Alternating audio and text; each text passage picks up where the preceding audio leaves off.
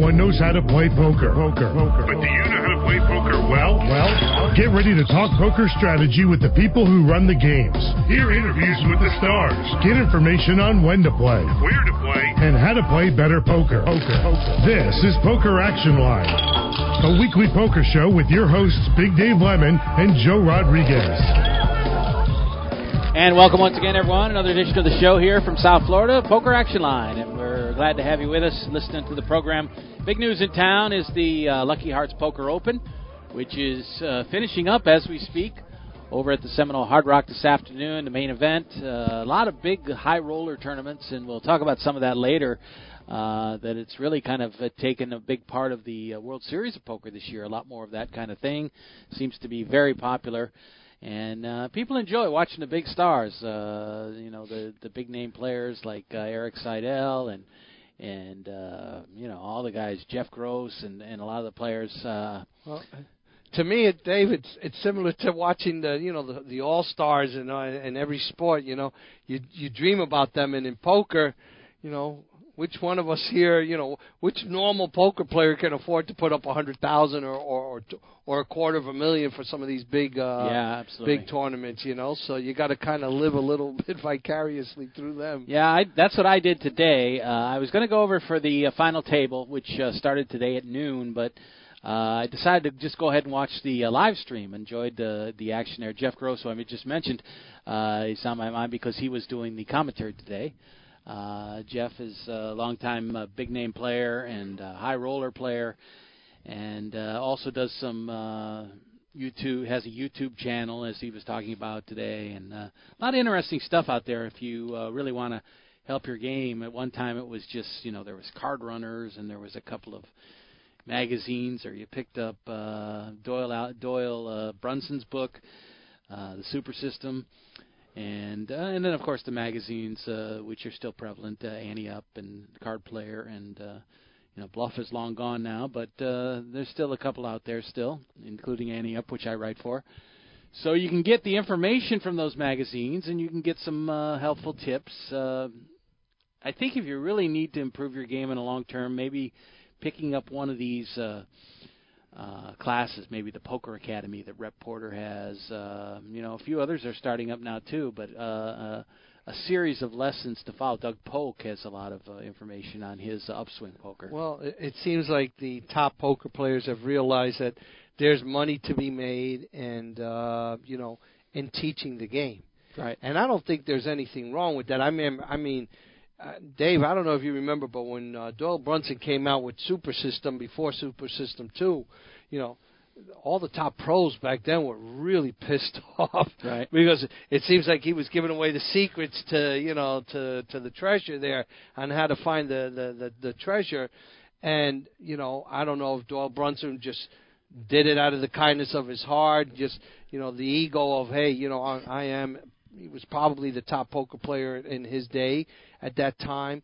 But, I think all of these steps, Chris Moneymaker gets obviously a lot of credit for the explosion of poker with him winning that satellite and then taking down the main event. But, leading up to that and since then, the growth of poker, besides the Internet, I think has been that people have found a way to learn about the game a little quicker and feel a little bit more confident about sitting down either at a table or in front of their computer and playing at home. Yeah, absolutely. I do want to talk about a little bit of the feed today and the final table. As I mentioned to Joe right before he went on, they're still playing because they got to head-to-head play at about 4 o'clock this afternoon. Right now it's after 7, so they've been playing for a while. They're still playing. They just took a break and I guess they're coming back. Good friend of ours, Daryl Fish, that's been on the show many times, is at the final two against a young Russian player from Siberia, actually. His name is Alexander Shevelev, and he's been the chip leader for much of the day. But Fish was right there with him, and they've been playing head-to-head for about 3 hours. And when they started head-to-head play, Shevelev had $15 million and Daryl had $11 million. Daryl took a lead. Shevelev got the lead back, and it's gone back and forth. I would imagine it's just been, if it's lasted 3 hours, it's just been going back and forth. And the last I can tell is that they're still going, so we'll report that during the show. Did you get a chip count last time you looked? Last time I looked, Daryl was up to $21 million against $6 million, so he was about to close it out, and they got into this late hand here that looked like Daryl was going to put him away. Daryl had pocket queens, and just looking at it from his point of view, the flop was 10-3 deuce, two spades, after Daryl had 3-bet in the big blind and Shevelev had called. The fish continued after the flop for almost a million. Shevelev called. The turn was 6 of diamonds. Fish bets $1.4 million, and Shevelev goes in the tank then, which was, Well, at that point, I don't know what the raise was before the flop, pre-flop, but he bet $1 million and $1.5 million. He was sitting with $6 million. I would imagine that $1.5 million had to come close to putting him close to all in. Well, no, because he after the $1.4 million bet, he used the time chip. They had the shot clock, the time action clock, I guess they call it. And moved in. He had $5.2 million behind. So then he had a little bit more, or it was a small wager prior to the pre-flop. Exactly. So Fish called, and they went to the they turned the cards over, and Shevelev had pocket kings. Wow. So he had kind of slow played them. Yeah. So there was a 6 of hearts on the river, so a pair of sixes came out runner-runner. But, man, if I'm Daryl and he's thinking about it, I think I'm solid right now. Yeah. I think I'm solid. Maybe an ace-10. That had to be a shock to see pocket kings when you're holding pocket queens. That's a real cooler. And, of course, we've been playing for several hours, so, you want a chance to take them out. Yeah, that's frustrating as hell. That's going to be frustrating. So that's the last count I have is Alexander Shevelev with $15.45 million, Daryl Fish with back to 11.875. That's what you mentioned they had, which is where they started. Exactly. So, again, a lot of times when this thing ends rather suddenly and we haven't seen a update for a while, that means maybe that they're doing the interviews at the conclusion and that sort of thing. Or they could have taken a break and they may still be playing. It could be a dinner break right now. So when we finish the show, I might head over there and catch the end of it. I had hoped to get an interview with Daryl. He's always kind with his time. Now, what I'm curious about is, since I haven't followed, but do you know what the prize money, what the breakup is for first and second? Yeah, I do. It's $511,000 for first. And whatever, about 340, something like that. Something. Yeah. Okay, wow. So they're fighting very hard for that extra $170,000. Yeah, for sure. And I don't blame them. That doesn't come around very often to earn that kind of money in a few hours. 511 and 331. There you go. So $180,000 is the difference between first and second. Anyway, some great play today. Just wanted to run down the final table. The first one out at the final table was Alan Crocky, an older gentleman, probably late 60s, early 70s, from Chicago. He said he's been playing poker for like 50 years, and he's been on a couple of televised final tables on the Heartland Poker Tour, but never all that much on the WPT or even the WSOP. He does have a couple of final tables on the circuit, but only $70,000 in career earnings, so a really big day for him. Unfortunately for him, he was the first one out. Out in fifth was Brett Bader, who's from South Florida. Or lives in South Florida. I don't know where he's from, but he plays here at the Hard Rock a lot. And $600,000 in career earnings, and has won a SHRPO Deep Stack event. So he was out in fifth. Fourth place was the woman I talked about last week, Ness Riley, married to Tim Riley, who's also playing in several of these events. She doesn't play in a lot of tournaments, and pretty interesting person, but she was there today and had a Larry Bird jersey on. Well, we know that she's a Boston fan. Yeah, I guess obviously. So. Either that or an Indiana State fan, one of the two. Yeah, exactly. Anyway, she went out in fourth place. I had a couple of hands that I wanted to talk about. I see if I can find them here as we move along in the show tonight. But she went out in fourth place. That left three, and finishing in third, then finally eliminated, but hung in there for a long time. And I thought this was pretty interesting because Andy Frankenberger was under 10 big blinds. And looked like he was headed out and maybe at best fifth, but kind of hung in there. Hung on for third. As I watched, several hands he could have shoved and taken his chances, and a couple times he had the best hand and folded. So, I was kind of wondering, why? Well, how well he was playing, actually, because there was a couple times he could have really moved up. Third. That's the thing. When you look back at it, he gets to the final table and moves up two spots. They called it the ladder, and he climbed two rungs and ends up making $244,000. Now, when you say he had the best hand, what hand did he have? Well, because remember, for us... You asked me to remember hands. It's easy for us in hindsight to look at the hands and say, oh, he had the best hand, he could have moved. But at that point, he may obviously... If he thought he had the best hand, he would have probably shoved. Yeah. But, well, I didn't write him down, and they weren't noteworthy enough to be on the feed. To write him down, yeah. So. He was waiting for something a little bit stronger. And, he did well enough to move up being with 10, with less than 10 big blinds and on a short table. That's pretty impressive. But he's a world-class poker player. Right, exactly. And former... WPT Player of the Year. Yeah, exactly. So there's no questioning his strategy. Or as our friend Will the Thrill would say, Andy freaking Frankenberger. There were a couple of stories he told on the air that were pretty funny about that. Anyway, still battling it out, Alexander Shevelev from Siberia. He's played in a few tournaments here before, won a Turbo Trophy in the 2016 Seminole Hard Rock Poker Showdown, and got into this tournament with a $390 satellite victory. Oh, I can't believe Alexander still lives in Siberia. No, I don't think so. I just can't believe that young man lives still over there. So. And, of course, Daryl Fish, we've had on the show many times, $3.2 million in career earnings, has a circuit ring, a main event ring, and also won the Aussie Millions Tournament of Champions back in 2016. So they're finishing up here, battling for that first place prize of $511,000. Where did I lose that one? Oh no, there it is. Okay. Anyway, number of players, like 911. Wow. So it was a $2 million guarantee, $3,500 buy-in. So they obviously crushed the guarantee, which was surpassed really early on the second of the two opening sessions. So that was not a problem at all. So, but an interesting table, and they're still playing along. So we'll see what happens, and we'll keep an eye on that as we do the show.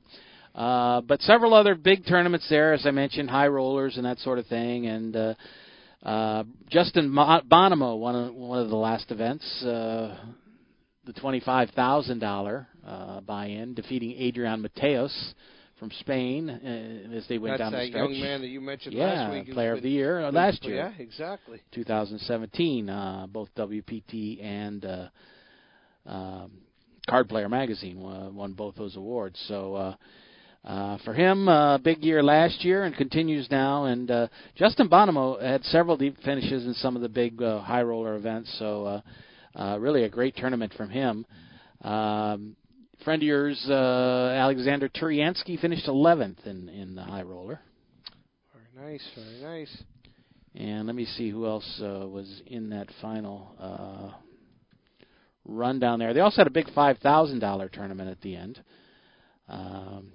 Keep an eye on some of that stuff as well and pass that along to you. But... big name players, all the way around. I mean, and here it is, maybe one of their smaller tournaments, I guess you might say, the Lucky Hearts Poker Open. You don't think of that as being one of the major events, but because of the time of year and the weather, they have drawn very well down here. Yeah, not only that, I think we have to start giving them credit for their reputation, too, that the Hard Rock just puts on great poker tournaments. As we've mentioned on this show, Tony Burns, a good friend of the show, is now their tournament director over there. He's been doing a tremendous job since he's taken over that post. And does any of this surprise you? No, it doesn't. It doesn't. It would surprise me if they didn't meet these guarantees and the fields were a lot smaller. But this falls right in line with the expectations, if not exceeding them. Like you said, it's not a major tournament per se, but still the numbers and the players that are here make it feel like a major tournament. It is a WPT event, and the final table is streamed today, but it is not, from what I found out today, going to be on the WPT series shows. So okay. It airs on Fox Sportsnet. Just trying to check the final finishes here of the 5,000. I know that Ben Tolerine was the winner, and Olivier Bousquet finished in 6th place in that one. Mark Radoja was in 7th. Just trying to catch this one last tournament and talk about some of the people at the final table of that big one. But Justin Bonomo still has sporting the pink hairdo on the top. He defeated Andrei Plotnikov at the final table. And I was going to look at the other top finishers and can't seem to find it right now. Anyway, I'll look that up in a break. We'll take our first break on the show. We've got a few things to talk about here tonight, and we look forward to having a good show with you. Hope you'll stick around. You're listening to Poker Action Line, and you can always pick up the show on our website at pokeractionline.com. Of course, you can get it on iTunes very easily. Just search Poker Action Line or Big Dave Lemon. It should come right up for you. You can subscribe to the show there. We also love to have you put in your comments or rate the program on iTunes. And then, of course, Hold'em Radio Network carries our program on a regular basis. The Poker Fuse podcast page, you can find it there. And, of course, on SoundCloud and Stitcher as well. So lots of places to find the show, and we hope you do each week. We'll have more of the show when we return here on Poker Action Line from South Florida. This is Poker Action Line. This is Big Dave for PlaceYourChipsCaribbean.com. Want to know what's really cool? Your charitable tax-deductible donation every time you play. PlaceYourChipsCaribbean.com, the feel-good gateway to fun and prizes. Play free. Learn our system. Get 50,000 free chips and play for prizes. Play for scholarships that benefit Caribbean students. PlaceYourChipsCaribbean.com. Take it from Big Dave. A win for you is a donation to Caribbean education. PlaceYourChipsCaribbean.com. So glad we left that stupid party. No joke. Hey, baby, are you an overdue library book? Because you got fine written all over you. Oh, barf. What about that girl with the hoop earring? Ridiculous. When she was dancing... Megan, look out. Look out.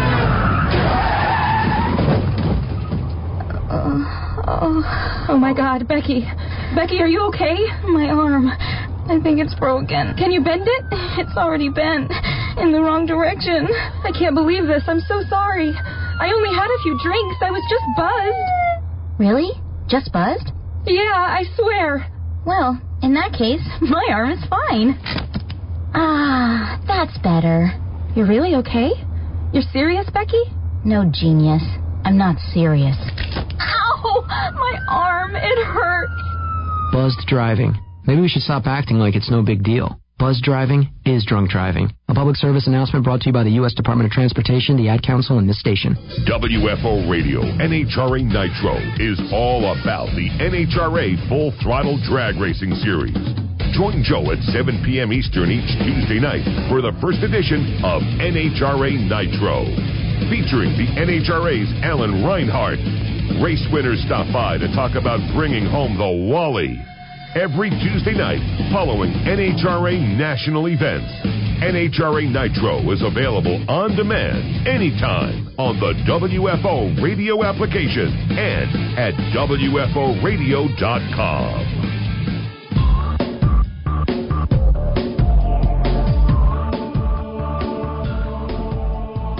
And welcome back to the show. Big Dave and Joe taking a look at some of the local action here, which is national basically. Of course, we finished up the PCA down in the Bahamas. A lot of players came right over here from there to play in Lucky Hearts. We do have players heading down to Aussie Millions, which their main event starts up next week, and they'll get some of that on the live feed down from Australia in Melbourne. Also, the Borgata getting underway, and we'll be looking at some of that over the next couple of weeks and see how that works out. That's where the WPT goes next.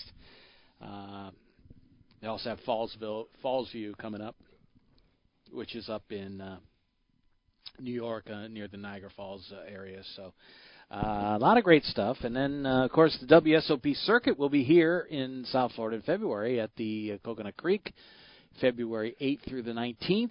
Yeah, so. I keep forgetting it's at the Creek. For some reason, I thought it was at the Hard Rock here.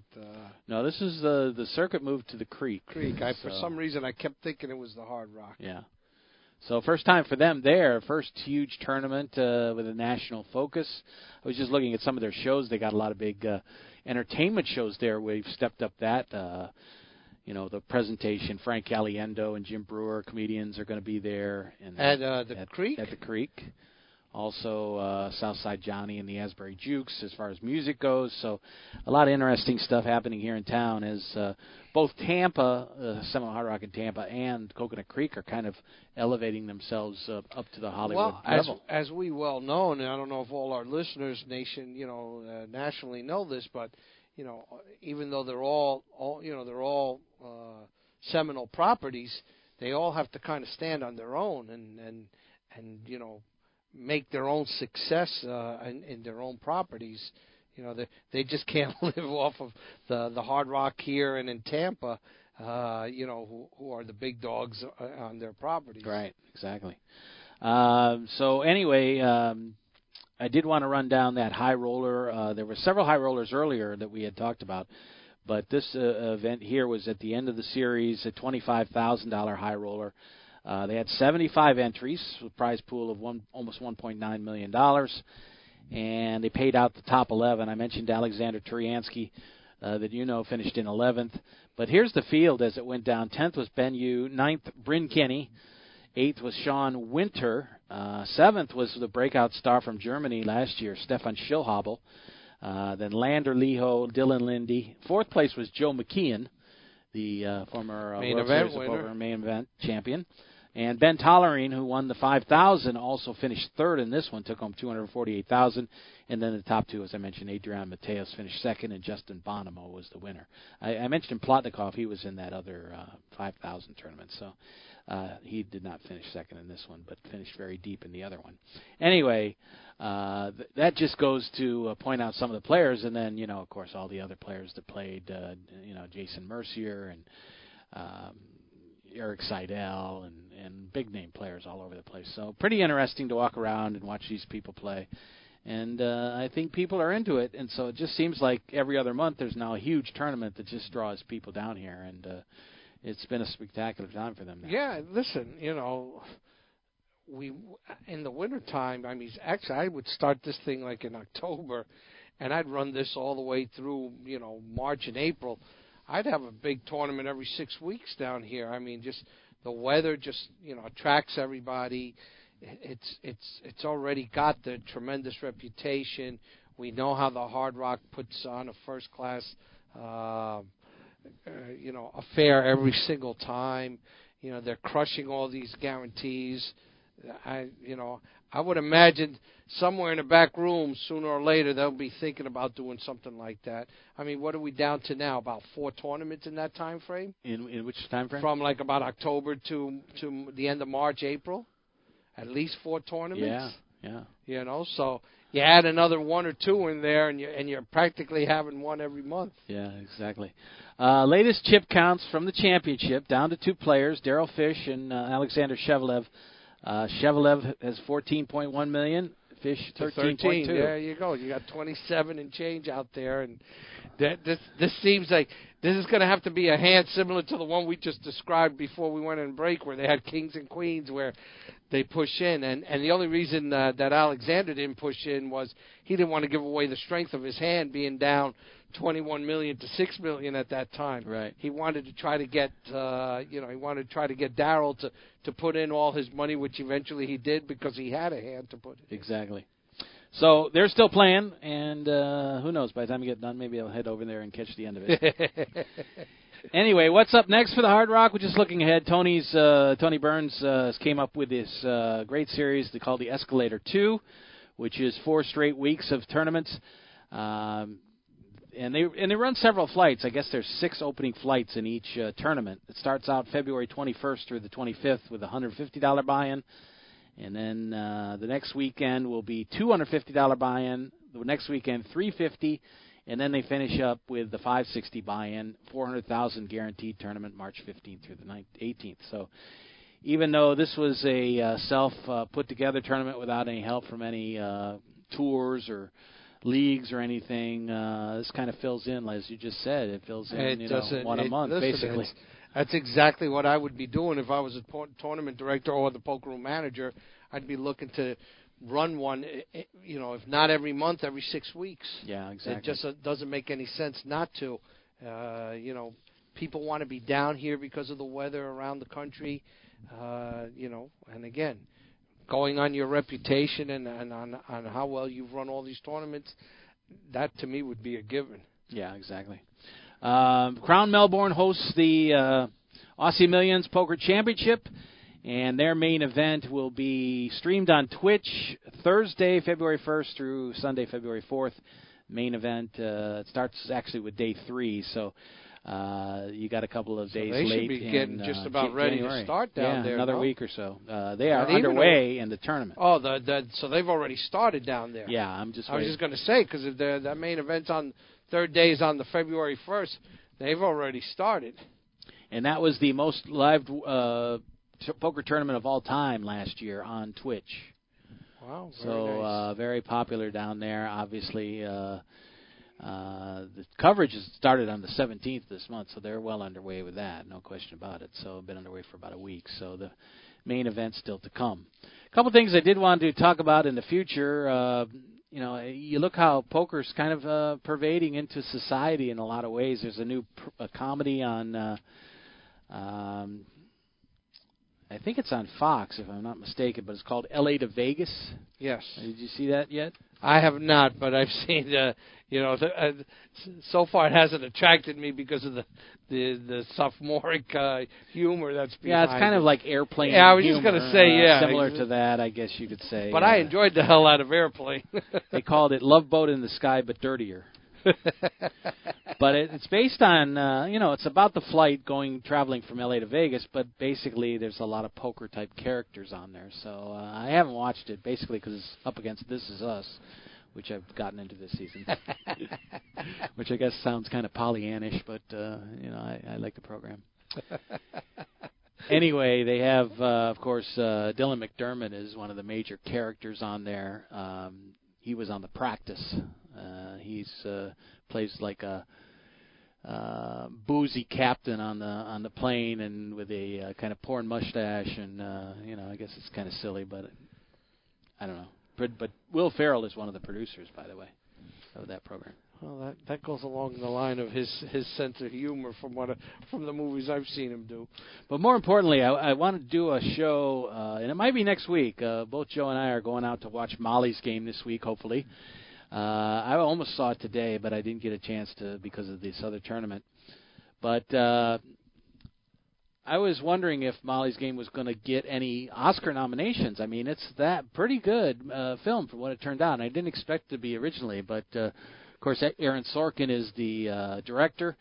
His first big feature, and there was some talk that Jessica Chastain, who plays Molly Bloom in the movie, was going to get a nod for Best Actress, but she did not. So those came out this morning, and she did not get one. So I looked down the list, and I didn't see them really nominated for any awards, but I guess it's pretty close. I mean, it's supposed to be very good. You know, listen, not having gone out to see that movie yet, I guess I don't know what your hope is there, but I'm hoping that at least it's close to, you know, the standard, the top of the line standard for poker. Rounders. Yeah, Rounders. You know that it falls along that line. I mean, that was strictly based on on all poker. Molly's Game is also based on the character that Molly is. Yeah, and Sorkin says it's not a poker movie. He says, right, you know, exactly. There's poker in it, and they actually hired a tournament guy who has a lot of experience with setting up his own home games. As a consultant for the film, so he got a lot of the things. But even that, if I remember you last week mentioning, there were some things in the movie that aren't really realistic. Yeah, they took liberties. They took some Hollywood liberties. There's no question about it. You know, so with that being said, you know, we look at it and see how that is. I don't know if you knew this, but there was a Spanish TV novela that was filmed in you know, at Miami High Life when we worked there. Oh, really? And they wanted to use that back room. You know how beautiful the back room was, the crystal card room with the chandeliers. Right. Very elegant. You know, obviously with the right camera angles, you can make it look like it was a European casino. And I actually got to be in one of them. They wanted me to be a dealer. Okay. And they had a hand set up, and I actually had to help them with the way that, you know, I don't know if it was the director, whoever it was, wanted the hand to be played out. And I said, well, you know, if you want it to be realistic, it won't play out this way for what you want it to. It has to be played out this way with the betting patterns. So they actually followed them.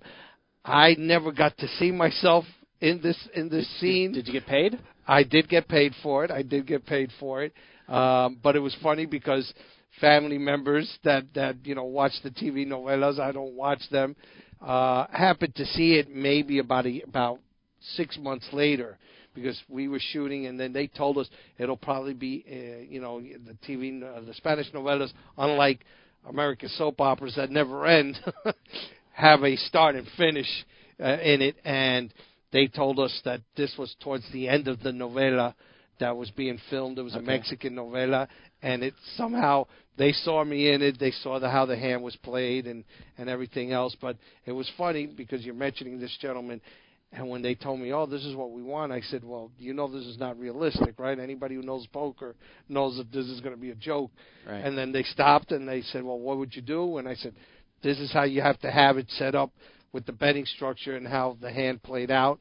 And they actually decided to follow my advice and played out the hand that way. So, you know, again, I don't know what this gentleman, and I forgot his name that you just mentioned right now, that was the advisor on Molly's Game. But yeah, I don't have the name in front of me, Joel something, and we will try to get him. You know, I don't know about you, but if I'm watching something, I've always been a stickler for, you know, making sure that something is the way it's supposed to be. You know, when I know a certain city and they're showing scenes from a city and they're saying, oh, you're in this part of town, and I know that's nowhere near where they're actually filming because of I know the area, but you know, I just didn't want this to not look like a real poker game. So hopefully Molly's Game, for the most part, because Rounders played out that way. Right. Rounders played out like poker's supposed to be played. Realistic. Yeah, exactly. Okay. It's funny how the lead time on some of these productions, how long it takes. I was just looking today back at some papers, and the program that just came out, which is supposed to be very good, American Crime Story, the Gianni Versace murder, which is being carried right now. They shot the scenes in South Florida on South Beach there back in May. So, you know, there's a big lead time here for a lot of that stuff. And that's for a TV series, for movies. Sometimes they're shot longer. 2 years, two years in advance, and then it takes almost a year of them editing it and going through test audiences to see, you know, what they like, what they don't like before they put out a finished product. Yeah, absolutely. Okay, a couple other things I want to talk about tonight. We'll take another break. We'll check in on the Lucky Hearts Poker Open and see if we can give you an update on that. And we'll look a little bit at the World Series this year and the schedule, which has come out, and some of the new things they've added, and we'll look at some of that. Also, if we get a chance, I think we'll look at the Chris Fox-Wallace article that I mentioned last week, and we'll get to that. He started his new poker tour, and we'll talk about the planning that goes into something like that. It should be kind of interesting as well. So those things when we return. You're listening to Poker Action Line, and we'll be back after these messages on the program. This is Poker Action Line. Hi, this is Big Dave from PokerActionLineRadio.com. I want to let all avid poker players know about a great new lottery game that was developed by one of our sponsors, Atlantic West Management Group. This game is now available worldwide on the Internet and will be served as Place Your Chips Caribbean and operated on the Internet as an international lottery by Atlantic West. The Texas Hold'em poker-like game is perfectly legal everywhere and presented as a lottery game with tickets available on the Internet. You can win Pick 6 lottery tickets and cash prizes by using your poker playing skills. It's open to lottery players worldwide, and right now this game is in a play-for-free test mode, and you are not obligated to purchase anything. You can get 50,000 free play chips per ticket for the purpose of evaluating the game, with no prizes awarded until the game goes live. A lottery customer can purchase a ticket with a unique number that will grant them entry into one of many Texas Hold'em poker tables with a chip stack, and like a lottery game, the prize value will be based on ticket sales. That chip stack will be valid for the remainder of the week, as players can access the site as often as they like to try and take the chip lead. At the end of the week, the highest chip stacks will be awarded lottery prizes, and if you lose all your chips, the lottery ticket becomes null and void. As with regular lottery games, you can purchase as many entries as you like. However, each ticket stands on its own merit, and much like the regular lottery, the results of multiple tickets cannot be combined toward a prize. The name of this game is Place Your Chips Caribbean, and you can access a live demonstration of the game right now at www.placeyourchipscaribbean.com. We believe that when it goes live soon, there will be a heavy demand for this game, as most lottery players would much rather have some say in the outcome of their lottery result. Their odds of winning are greatly improved if they're able to utilize their playing skills in order to increase their chances of winning. I hope that you will try the Play for Free demonstration, and hope that you will join us when the Play for Real game becomes available later this year. Hey, Dad, how do you throw a curveball? How do you build a fort? How do refrigerators run? How do fish learn how to swim? Kids ask a lot of questions. How high can you jump? But you don't have to know every answer. How many phone numbers are there? Because you don't have to be perfect to be a perfect parent. How do cell phones work? There are thousands of children in foster care who don't need every question answered. What's electricity? They just need you. What's the moon made of? For more information on how you can adopt, go to adoptuskids.org. A public service announcement from the U.S. Department of Health and Human Services, Adopt U.S. Kids, and the Ad Council.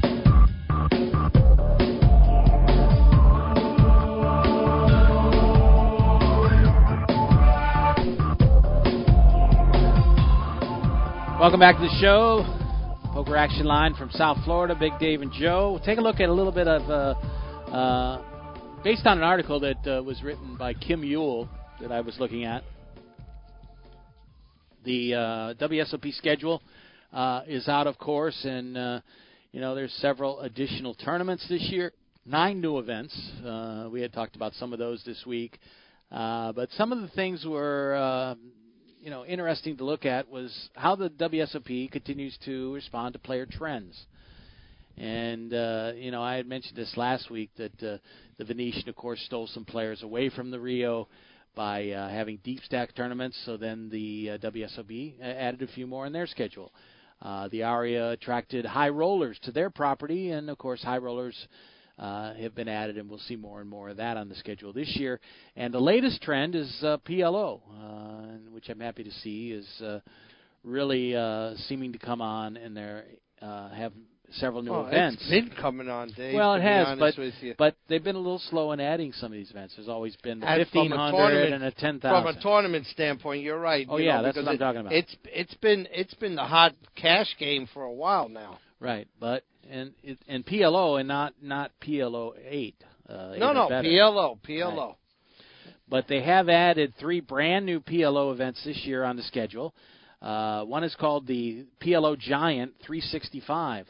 And that in itself is kind of something new. You know, always the smallest tournament was maybe, you know, the Colossus was 560 or 580 or whatever it was. But really that was the smallest event, and you really found almost nothing under 1,000 unless it was...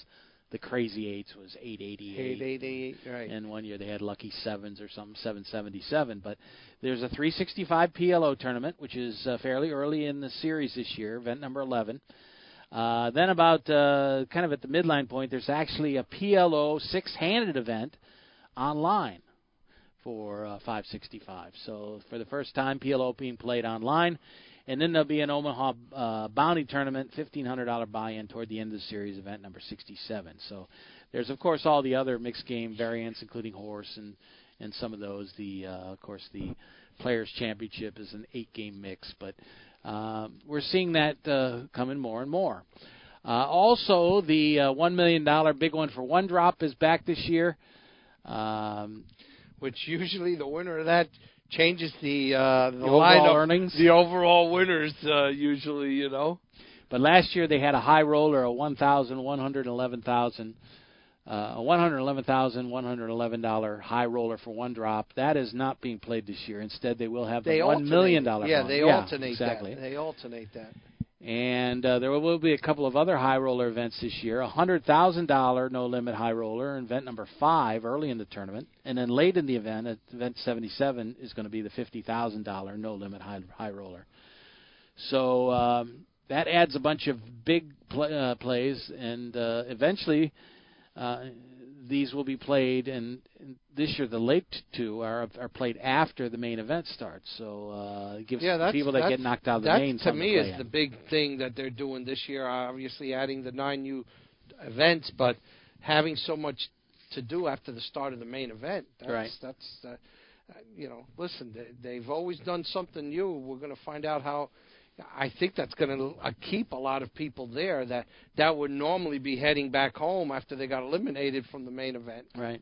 So exactly. We're going to see how those turn out. Other new events include some bounty tournaments. We've had a couple of those in the event before, but this year they'll have a $1,000 no limit super turbo bounty. They had one last year that attracted 1,868 players. Wow. But they were actually replacing that with a $10,000 buy-in Super Turbo tournament. So we'll see what happens with that. They really are going after the high rollers. Yeah. They also have a $1,000 double stack no limit hold'em tournament. People like the bigger starting stacks a lot of times as well. So those are added to the schedule. And finally, they have one called the Closer, which is event number 75, $1,500.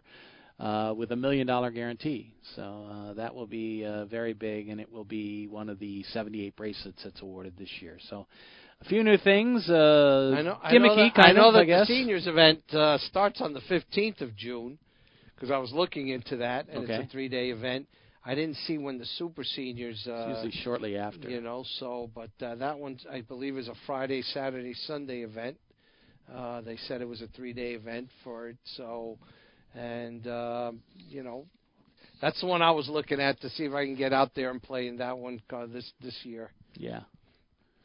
Okay, well, we'll see what happens. Of course, the end of May is when this rolls around, so plenty of time to take a look at it and decide what you're going to do. But at least it's great to see them try a few new things every year, and they always seems to be improving that product year in, year out. And last year we didn't hear the complaints like we did the year before with the cashing out, with the registering. I think that was a lot better. You know, so they obviously, you know, went a long way in getting that problem fixed or at least, you know, minimizing the problems with that.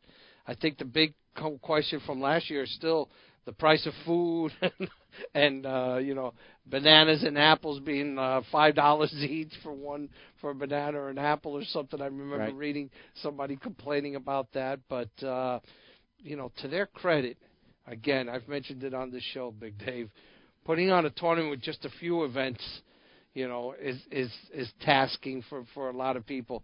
Putting on multiple events in the same day and running nonstop for, about a 7-week period is just, with thousands and thousands of people, I'm telling you, I wish I could be there just to work and just to see how that operates. Yeah, it's something else, I'll tell you. The other thing I want to talk about was this article that I read about by Chris Wallace, Fox Wallace, and I mentioned it last week that he was involved at one point with the guys from the PPC, not on a management basis or making decisions and that sort of thing, and not to connect him with that for the rest of his life, but he was friends with those guys and probably. Thought in the back of his mind, I wonder what it would be like to run my own tour or start something up if there was ever an opportunity. Well, of course, these guys went on the lam because they were, and it's a indicted. Shame. It's a damn shame because their tournament kept growing every year. They kept adding more tour stops, throughout the year to lead up to their main event, which was their crown jewel of their tournament. Again, knowing both of these players, Dave, I don't want to believe that it was a Ponzi scheme. Right. I just think it was just very bad management. Their eyesore opportunities that really weren't there, and they put money that they shouldn't have towards ventures, hoping to make their tour that much bigger. Well, one of the things we always loved about it was that it kind of had their special niche for people who wanted to play tournaments. and, you know, didn't want to play a WPT event or spend $3,500 or $5,000 on a buy-in, but that they could go to some small event and play tournaments for anywhere from 150 to 360, you know. And, exactly. And that was the limit, but it gave them the feel of playing someplace in a tournament format. And not only that, I mean, if you cashed in the tournament, you know, in the top, usually in the top three to the top five, depending on how well, you know, how well it was participated in, you know, you won one of these packages to Aruba, which is great to play in. And as we know, you know, the winners were getting $100,000 and change. And this was already part of something that you had already won some, probably anywhere from 10 to 15, 20,000, depending on which tour stop it was, to earn your package to get into that, into their world championship. So, again, for someone who represented them in a few tournaments around the country and here locally, you know, it's just so damn sad. Right. It really is. Well, Chris is from Minnesota, was looking for something in a kind of an underserved area. So they had their first event over Thanksgiving weekend in 2017 at the Diamond Joe Worth Casino in Iowa. Now, you know, there's other big facilities. In fact, you worked at one up there in Iowa. Yeah, Council Bluffs. And that's at the dog track up there.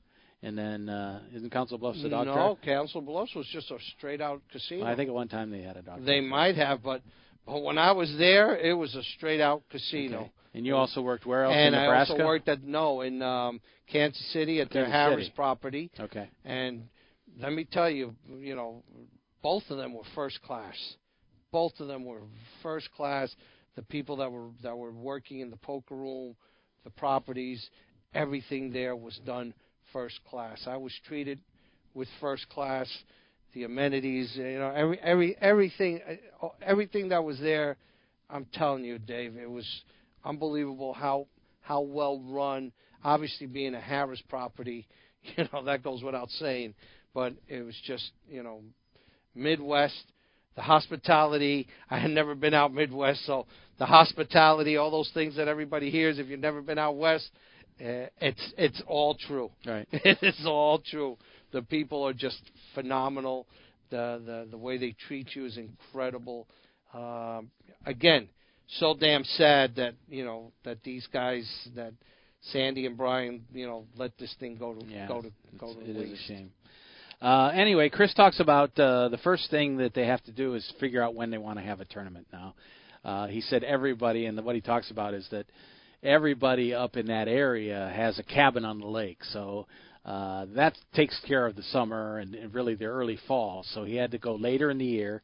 Didn't really want to schedule on a holiday weekend, but really there was nothing else, and that was kind of like their open weekend. So they had it on Thanksgiving weekend, which he said, of course, is going to maybe limit your field somewhat, but it was really found a good place where they did have a decent turnout. So, you know, holidays and all that, when you're scheduling things, think of your... And he was trying to do this in Minnesota or in Iowa? Well, he did it in Iowa, but he up there in that Midwest region, but not Chicago or anything like that. Let me tell you, Iowa was phenomenal, like I said. The only thing that makes a tournament difficult in Iowa is their state law states that if there's a chop to be made, it has to be... 100% equal chop. Oh, wow. If five players make a deal, it doesn't matter if one guy has one chip and the other guy has 1,000,000 chips. It's got to be a breakdown, an equal breakdown. No ICM splits, no, sir. Or ICBM? No, no ICBM? No ballistic missiles or individual chip module. But, no, that was the only thing that I saw that was like, I go, why would they do this? But, you know, again... Every state, you know, we got to deal with Tallahassee, so I guess this is what they got to deal with. They also had a broadcast tied in with their event, which he said added to, you know, to the work and to setting it up. But that people really liked being able to see themselves on the broadcast. They had a, you know, putting everything together. You think about planning some of these things. You know, once you pick out the dates, you got to decide what events you're going to have. You know, what the structures are going to look like, what your trophies are going to look like. And there's one thing that you're not mentioning there. You have to get together with the room and make sure that it fits in. Like I just finished telling you about the chop procedures. You know, every state has its own little rules as to how tournaments are supposed to be run. So you may have an idea of how you want to run your tournament, and depending on the venue, you may not be able to run it exactly like you want. Yeah. One of the things he also learned, he says, was that most players could care less about the rake.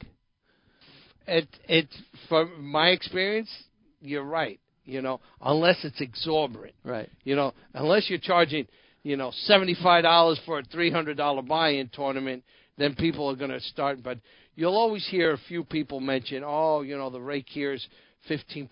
That's pretty high, this, that, and the other. But for the most part, Chris is right. You know, they don't really care as much as I thought they would. He said that when he played tournaments, he would always avoid events with a high rake. And he said when he did see an event that was similar to like the one they put on, he would compliment the tour operators and hope they would continue to keep the rake low. He said overall we charge between 20 and 40% less juice than our competitors, and no one seemed to care. Yeah. And you know, and again, it all depends on how you're going to break everything down as far as running the tour and making your percentage of it. You know, the PPC was unique in the fact that they took 20% of the total prize pool and put it towards the packages. Right. And now the property, I guess, paid them a fee that they had to.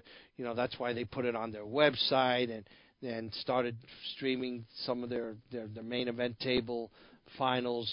You know, started streaming that on the internet. But you know, it will affect bottom lines on both ends. But he also talked about the mountain of paperwork that was involved that he never realized.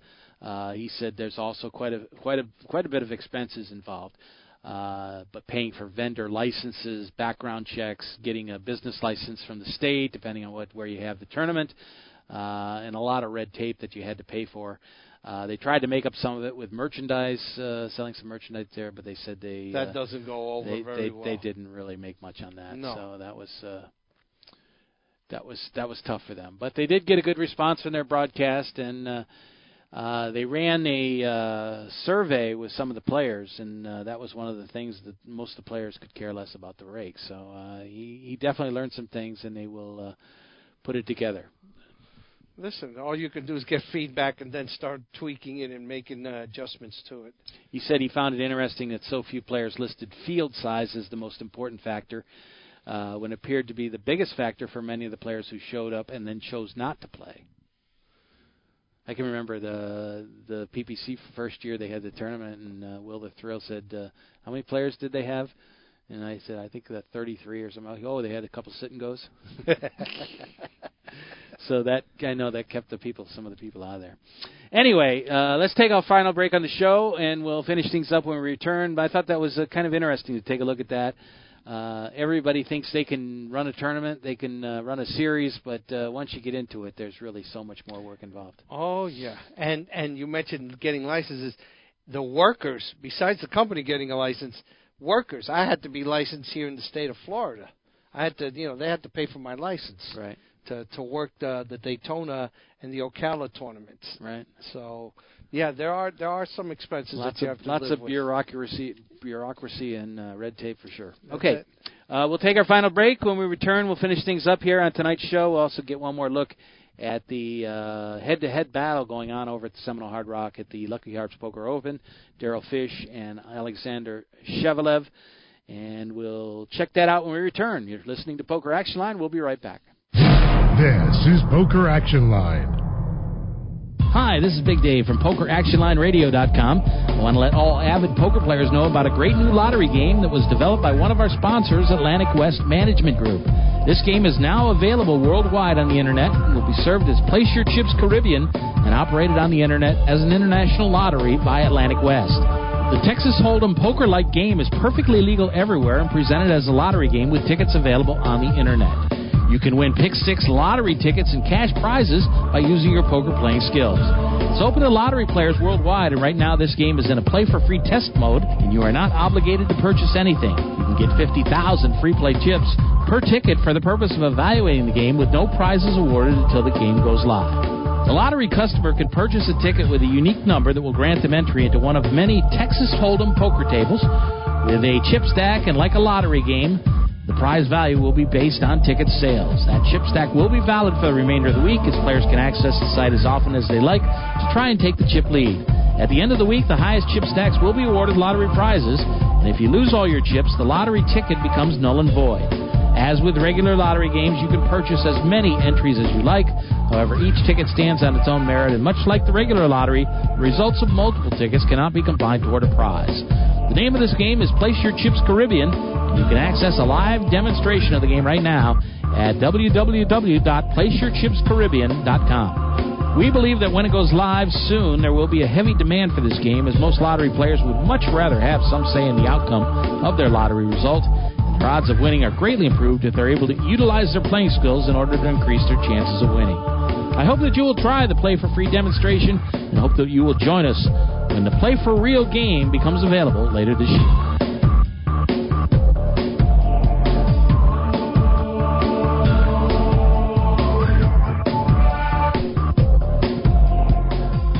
Final segment of the show, and we have a winner in Lucky Hearts Poker Open. It's Daryl Fish.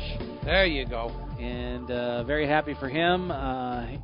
He has had the last couple of years done very well. And I can remember back when he was really struggling along, and did an article about him a few years ago when he went to the World Series of Poker and got a room with got an apartment, several bedroom apartment, our house, with, I think there was 8 or 10 guys, something like that, and how he would never do that again. That was not really the way to go, because everybody had their own agendas, and it was a little tough. But I can remember at that time, I was out at the tournament in 2012, and you know, I had talked to him at several events, and he was, you know, playing event after event and not cashing, and yeah, it was a really rough summer. That'll go through your bankroll and your psyche real quick. Yeah, absolutely.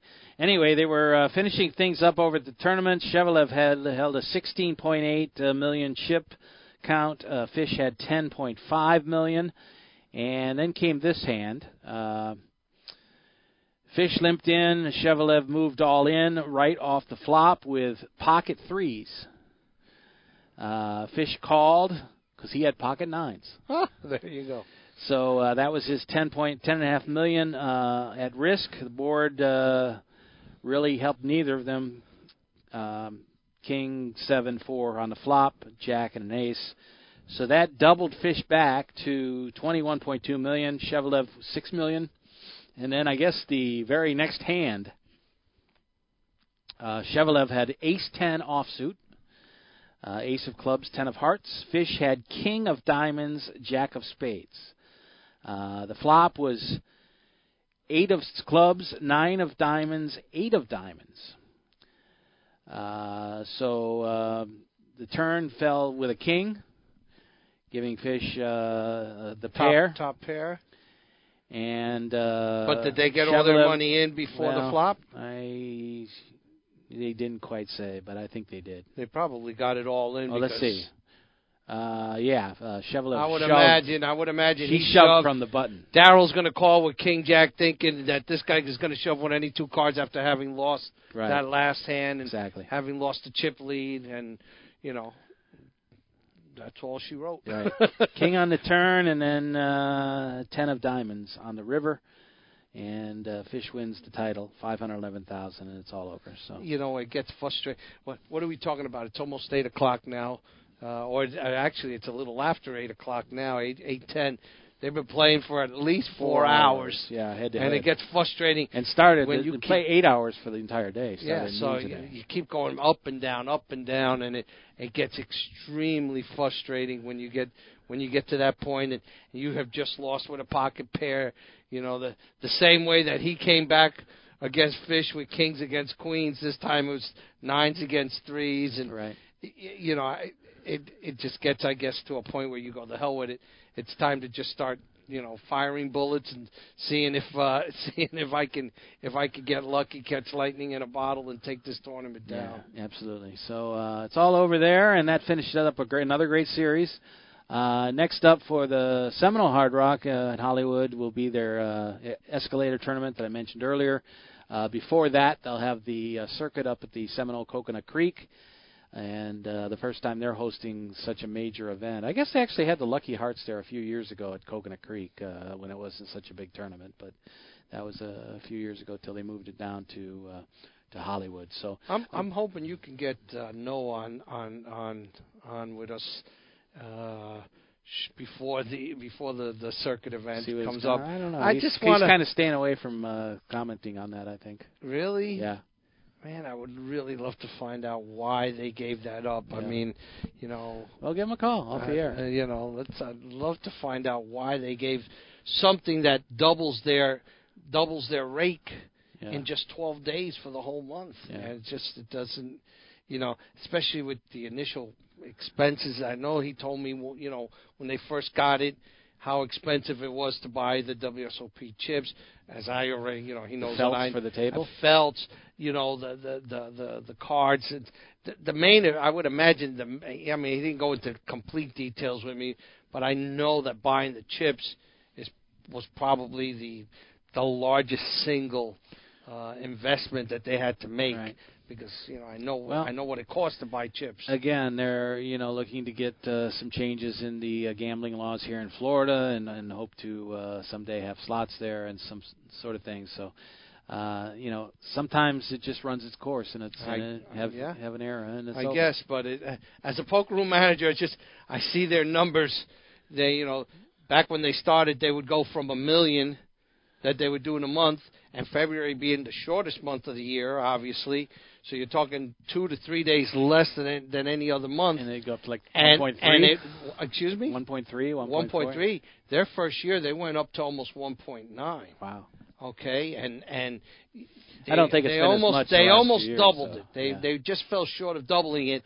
But you're talking in a 12-day tournament, so it's kind of hard to imagine that you can't find profit in that extra $1 million. Well, we'll see what we can do. He's not one to personally comment. No one's never been one like that. But maybe we could get, Will or one of these guys up there.